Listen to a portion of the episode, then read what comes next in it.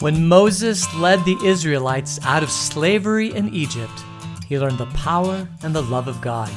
Join me, Pastor Hook, as we learn lessons from the Exodus and God's great rescue.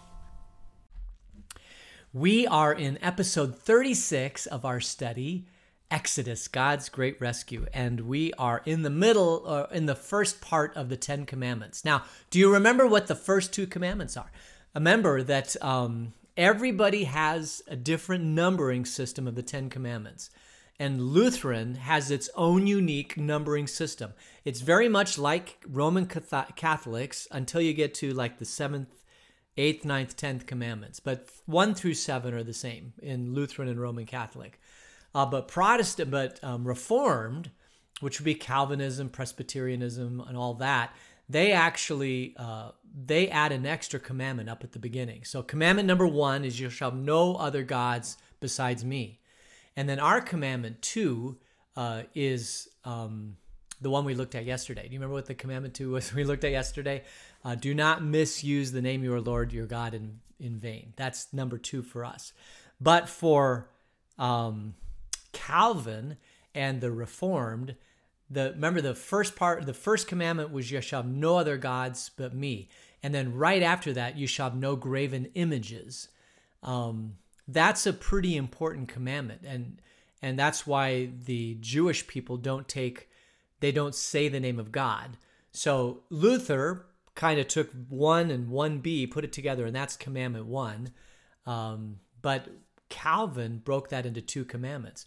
So for us, the sec for Lutherans, the second commandment is do not misuse the name of the Lord your God. Don't take God's name in vain. That's our second commandment. But for Presbyterians or Baptists or anybody that kind of follows the Reformed tradition, you're going to see that they are going to call these commandments differently. The do not misuse the name, do not take the Lord's name in vain is the third commandment, while for us it's the second. So we're off a bit by commandments. So I'm not spending a whole lot of time on the numbering of them. I'm just kind of going through the commandments and whatever numbering system you want to put together. God didn't actually number them in Scripture. And if you look at all of them, you could count to 14 or 15 commandments. Uh, but historically, the Jewish, um, the Israelites, people kind of called this the Decalogue, the Ten Commandments. And they have their own numbering system also. And if you go to uh, Wikipedia under Ten Commandments, uh, you'll find all the different numbering systems. I think there's about eight of them, and you can see all the different commandments and how they're numbered by the various people. Uh, and it, I think at the end, I'm going to pull that up and show everybody just just to kind of give you a refresher course. And I've thought about should we come up with some unique um, way of of identifying all these commandments and um, and I'm still thinking about that because we did that for the ten plagues uh, but I bet you, do you even remember the 10 plagues? Let's see if you can remember the 10 plagues, right? The, the little algorithm that we had for the 10 plagues. We're just going to do a refresher course. One was the bloody knee. Uh, and what, what, why do you have a bloody knee? Because you fell. But um, blood in the water, that was the first plague. And then sitting on your bloody knee is this ribbit, ribbit, ribbit, was a toad or a frog. That's the second plague. And then the flat frog has two eyes, right? A left eye and a right eye. That would be the flies and the gnats, or the gnats and the flies. That's one, two, three, four. And then surrounded, as you're sitting there, so you're surrounded by animals, right? They're looking at you. It's the five golden rings. That's the fifth a plague. And that is that the animals get sick. And then in front of you, you have this boiling pot of water, right? Uh, that's it's a stew or something like that. And a boiling pot of water. The boils is the sixth plague. And then coming into the boiling water to try to cool it off are these hail.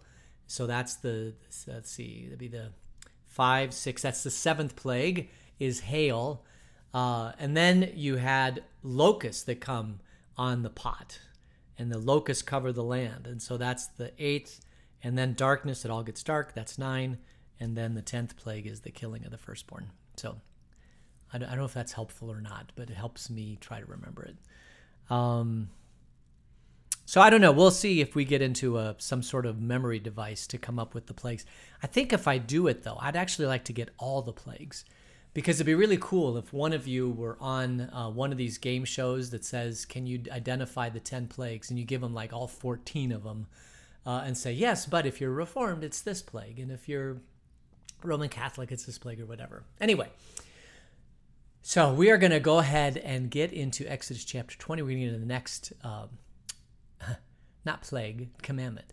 Get into the get into the commandments. So we're going to just start reading in verse 8. Remember the Sabbath day by keeping it holy. Six days you shall labor and do all your work. But the seventh day is a Sabbath to the Lord your God. On it you shall not do any work, neither you, nor your son, nor your daughter, nor your male or female servant, nor your animals, nor any foreigner residing in your towns. For in six days the Lord made the heaven and the earth, the sea, and all that is in them. But he rested on the seventh day. Therefore the Lord blessed the Sabbath day and made it holy. Now, this is a very interesting commandment. I think of all the of the commandments, this is the most interesting. Why? Because in Western American culture, which calls itself to be Christian, we don't actually keep this commandment, do we? How many of you prevent yourself from uh, not doing any work for your sons or daughters, your female servants, or any foreigner re- residing in your land? Like you don't let anybody do work on the on the Sabbath? And the answer is none of us do. Because we live in Western American culture and there's always something going on on a Sabbath day. We we have we have not set up our culture as being a Sabbath following culture. Now we may have a hundred years ago or two hundred years ago, but we don't seem to do it today. And, and the Christian church doesn't seem to be bothered by this, at least the modern Christian church. Now, why is that? Well, let's talk about that. First of all, this is the one commandment that we have that is more for the community than it is for the individual. It now the individual can keep the Sabbath and it is directed at individuals, but it is a communal um, com- a communal commandment. In other words, w- when he says it's not only you, but it's your sons, your daughters, your servants, your animals, any foreigners, it's like the whole town needs to shut down on the Sabbath day and remember the Sabbath day because we need rest. The purpose of this is that we need rest. God created on six days and then he rested on the seventh day. And so, in a agrarian society, in an early primitive society that doesn't have cell phones, that doesn't have cars or whatever, uh, doesn't have internet, doesn't have um, Amazon, all these things that we have today. Uh, the only way that the society could really work is if, like, the whole town shut down for the Sabbath. It's like we all prepare for the Sabbath and then we shut down for the Sabbath because everybody needs rest. God created on six days and then he rested on the seventh day. God shows us, because God doesn't need rest, but he shows us that we as human beings need rest. Now, why is that? It's because we cannot go, go, go seven days a week. It's just not how the body is created. And yet, uh, and notice it's here your slaves and your servants. It's like everybody has to shut down. We are going to do this for everybody. If you're going to live in a town that is predominantly or run by um, Jewish law, it has to shut down and everybody has to follow the Sabbath. Everybody gets everybody gets a day of rest, including the servants. It's like we're all going to rest because we all need it. Now, it's interesting. By the time of the Roman Empire, um, at the time of Jesus, not everybody was following this rule. Some people were working seven days a week. As a matter of fact, most people worked seven days a week. Um, unless you were Jewish and you were strictly following Jewish law, then you would try to take a day off if the culture around you allowed you to take a day off. But in the early Christian church, at the time of um, the early church, uh, they did not they worked seven days a week because that's how difficult it what you had to do that in order to survive and the whole society around you didn't um, uh, didn't take off a whole day and so um, like for example to worship on on sunday you would in order to worship because remember a lot of the people that were early church there was jewish people of course they probably still took a day off because they were Jewish. But the Gentiles, I mean, one of the big things, difference between Gentiles and Jewish people is that Gentiles worked all the time because they had to, because they wanted to get ahead in life. Uh, they wanted to be able to have all the things that that culture brought to them. Um, but at some point, God says, no, you need to take Sabbath. You have to rest from your labor. You have to do that. Um, the reason why we have our weekends off in Western American culture is because we still have a, a, historic Jewish presence of Saturday, which is their day off, and Sunday, which is the Christian day off. Seventh day Adventists take off Saturday um, because they kind of feel, still follow the old Jewish tradition. They don't take off Sunday. And just having it was a good compromise to say, when they started making labor laws, it's like, let's work five days a week and let's take our weekends off. Uh, but there's but there's nothing for I mean there's no reason other than American labor law. There's there's no reason why you couldn't work six days a week and then take the seventh day off. That would certainly be biblical. Uh, it would certainly be a, a, way to to organize your life. Um, but in today's Western American culture, we take off two days. We get off Saturday and Sunday.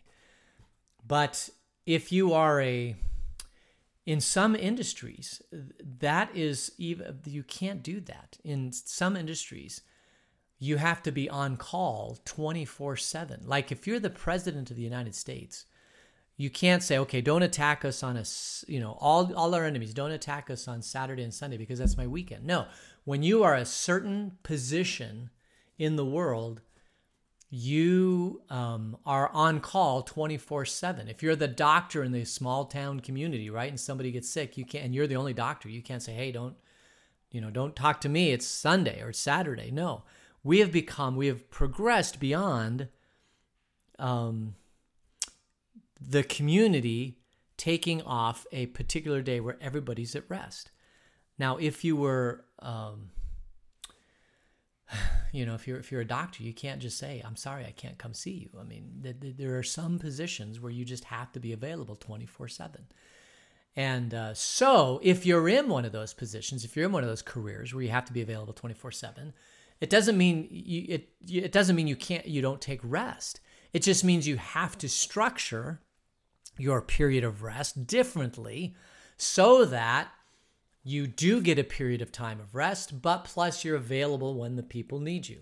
I will tell you what I do. Um, in in seminary and even uh, when I took some classes post seminary, they insisted that uh, pastors take off one day. Um, you know, a lot of pastors will get Saturday and then they say you should take off um, one day a week, like a Monday or a Friday, and then Saturday, so you get two days. Um, you know you can work real hard the rest of the days but you have to take those two days off and they were insistent upon that um, but when you're starting a new church uh, and you have to meet when other people are meeting you know it's just it, it's it worked out where you just rarely get a whole day off like it, even a saturday or a friday or a monday it's just it just doesn't work that way now today it's a little bit easier because we're older we're more mature and we have you know systems set up and that sort of thing but early on um, it, you know, just pretty difficult to take a day off. Uh, and and my mentor would yell at me, saying, "You're not taking enough time off." it's like, well, you know, come walk in my shoes for a while, buddy. um, but uh, the the fact is, is that even even today, uh, it's hard to take a full day off. And so, what I've learned to do over the last you know four or five years is to take periods of time off where I'm resting, where I'm not doing anything, I'm not thinking about anything work. Uh, and it's usually at a time when nobody else is thinking about, you know, nobody's going to call me. Um, so I try to get my, my Sabbath time in there um, because everybody needs Sabbath time. Now, why, why would people not take Sabbath time? And the reason is for a lot of people, it's because they get addicted to work.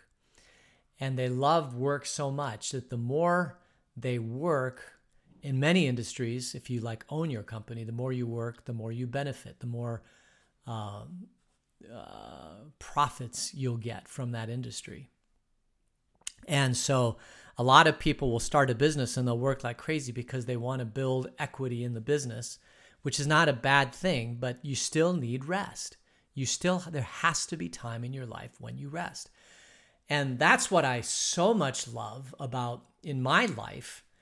Um, uh, I have we uh, as a family have been very very faithful to going to church on Sunday, and then after church we would go on a picnic or go do something, and that was our time of rest from all because in my life I've always been uh, at a business that was new and starting out, and the work level was just always crazy through the roof, and uh, but we were always very very fortunate as a family to always take Sunday off. Like Sunday was the day we go to church and then we come home and we're a family and we do family things together.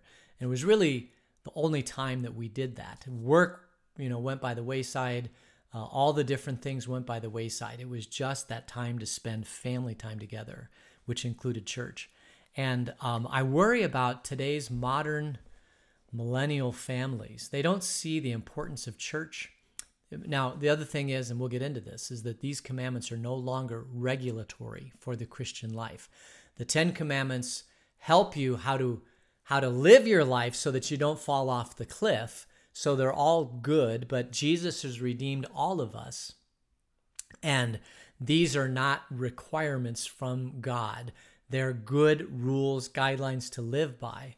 But jesus has brought us into the kingdom. We are no longer bound by any of the old testament laws. Um, so we're free and clear from that. But it doesn't mean that these 10 commandments aren't phenomenally good ways to live your life. And so uh, I would tell any millennial that, you know, be very, very careful about doing so much on Sunday that you forget that it is a day of rest, it's a day of worshiping God, it's a day of gathering together with other Christians, it's a day of being family, uh, you know, all of that good stuff that happens in a community uh, is so so so beneficial. Um, it, it's good to take to force yourself to take a day of rest because if you don't um, take a day of rest, it is so easy for the culture to grab your time and say, "I need your time." Um, I need I need you on this particular day. The culture always wants to come and grab you on your day of rest. And so we as Christians have to protect ourselves, to fight against culture and say, no, this is my sacred time. This is my sacred time with God. It's my sacred time with my family. It's my sacred day of rest. And you are not going to take that away from me. Um, and it's so easier, it's so much easier to do that if the whole culture does that, right? If 150 years ago, if everything shut down, it'd be so easy to make sure that you get a day of rest. But in today's modern culture, oh my goodness, nobody takes it. We're 24 7. Everybody's 24 7 today. And so we really have to fight hard against that cultural demand to carve out time and space for us to do the things that God wants to do to rest, to worship Him, to enjoy relationships with family and friends and all that sort of thing. We have to make sure that we have that. Otherwise, the culture is just going to keep demanding and demanding and demanding and demanding. Um, do I want to talk about I when I was regional vice president of a firm in Denver. Um, there was a guy who was my vice president, and we got into an argument because I was insisting that uh, I had my time off that was very valuable to me and and he, he, I said you know I I need to spend more time with my family and less time at the office. This is kind of a weird thing, but um, he, we got into an argument because he's like, no, there are times when you have to work seven days a week, 24 hours a day. And, uh, and period. Of course, he didn't he, he didn't have any kids. So that was one. And then two is, uh, I said, but how do you, I mean, how do you do in my, he said, my wife and I have an understanding. And I remember telling him, I said, well, my family doesn't have that understanding. um, and we, we really got into it. It was, it was not a pretty thing, uh, which resulted in me eventually leaving that company um, because we didn't come to an understanding. Uh, because the culture always wants to demand more time from you. Uh, and it is so easy to be sucked in to that and to say, Uh, I'm going to give every, you know, the highest thing is to make sure that I, you know, please my boss so that, uh, you know, my job is secure and that uh, my, you know, my family is secure and all those sort of things. But there are times when you have to fight against that and say, no, God demands rest. He demands time with family. He, de- he de- there's there are certain requirements as a Christian father that you also must follow. And, and society doesn't understand this. Society always wants to take, take, take, take, take. So we as Christians have to carve out time to make sure that we do spend time with God. We do spend time with church. We do spend time with family. Those things are important to our psychological, mental Christian growth. Uh, and so we have to do that. Um, so, um, but but we are not bound by these commandments because Christ has freed us. They're good. We should follow them. They'll make our life better, but we are not bound by them because Christ has freed us. He has He has redeemed us from all the Old Testament law. So, if you are um, now, that's an interesting question too, because there are there are many Christian denominations that kind of feel like we still have to follow the Ten Commandments. Uh, and how do they do this? Well, they they read this as being Christ. Um, he said, uh, "Give give your uh, take my yoke upon you for my labor, you know, and rest with me because my yoke is easy and my labor is light." So the way that they look at this is that they say that Christ was the fulfillment of this commandment because um, in Christ we find rest. So we have eternal rest with Christ. So we don't have to be bound by the Ten Commandments, you know, this particular commandment anymore because we find rest in Christ. Uh, and I guess that's that's true. We do find rest in Christ, but I don't think that's the. I think the flavor of this is that you should take a Sabbath day. But this is hard to do in a culture that doesn't take off a Sabbath day. And this is the one commandment that really is directed towards the whole community of Israel. And this is if you have a Christian nation where they said we're going to follow the we're going to follow God's law as best as we can, it is easier to have everybody take a Sabbath day off. But I think that the cat's out of the bag, you know, the Pandora's box has been opened and we will never ever go back as this well i shouldn't say never ever because you never know like we might we might start working seven days a week 24 7 and the the generation not the millennials and not the generation after millennials but the, the ones that are in their teens today that generation is a very unique generation. And they they are engaged in a way that um, they're parents and you know older generations were. They're they're much more understanding about there has to be limits on stuff. It's really kind of fascinating. They might be the generation that says you know what there's no reason why we should let's just shut everything down right for for a sunday for the whole weekend right? We don't need to go out. We can get you know we can get our supplies and stuff like that during the week but let's just as a society just to protect the planet is something they would say. Let's just shut everything down on saturday and sunday. You can go to church um, you can be with your family, you can walk, you know, you can do that sort of thing, but you can't do a bunch of stuff. They might actually, it wouldn't surprise me if their generation does follow the Sabbath laws um, because it is so easy to get sucked in by work. And they are going to, they live in the 24 7 generation where they're connected all the time and they know that they should get disconnected from all of that for a period of time. Um, and plus, they're the ones that understand how to live their life in such a manner that they don't actually have to go out on a Saturday and Sunday. They, they understand all the technology. Um, so it'll be interesting to see what their generation does. But this is definitely a, uh, this commandment doesn't completely work unless it is an entirely, an entire nation devoted to this commandment then it works. But if the whole entire nation isn't devoted to the commandment, it's almost impossible to follow it. I remember Jennifer and I when we first married, we lived in England over the over the summer. I had an internship, and um, the the stores were closed on Sunday. And they weren't in the United States. In the United States, you can go shopping, you know, go to bashes on Sunday.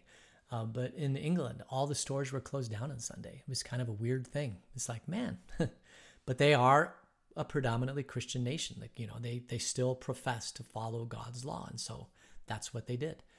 And if you'll remember the Olympics, uh, Chariots of Fire, right? They had a guy from, wasn't he from England or Australia or something like that? And he was so, he's like, I'm not going to run my race on Sunday. So he didn't run on a Sunday. Dun, da, da, da, dun, dun, da, dun, dun, dun, whatever that song is. anyway, um, so this, I think we'll leave it here. Uh, this is a great commandment to follow. This is, for me, uh, the third commandment, right? Um, so, uh, so, or is this the fourth? Anyway, um, we're going to get all those commandments. We're going to memorize them. Uh, but let's go ahead and close in prayer. Gracious God, thank you for this day. Um, help us to live our lives that are pleasing to you, but help us to live a great day today until we meet again. In Jesus' name, amen.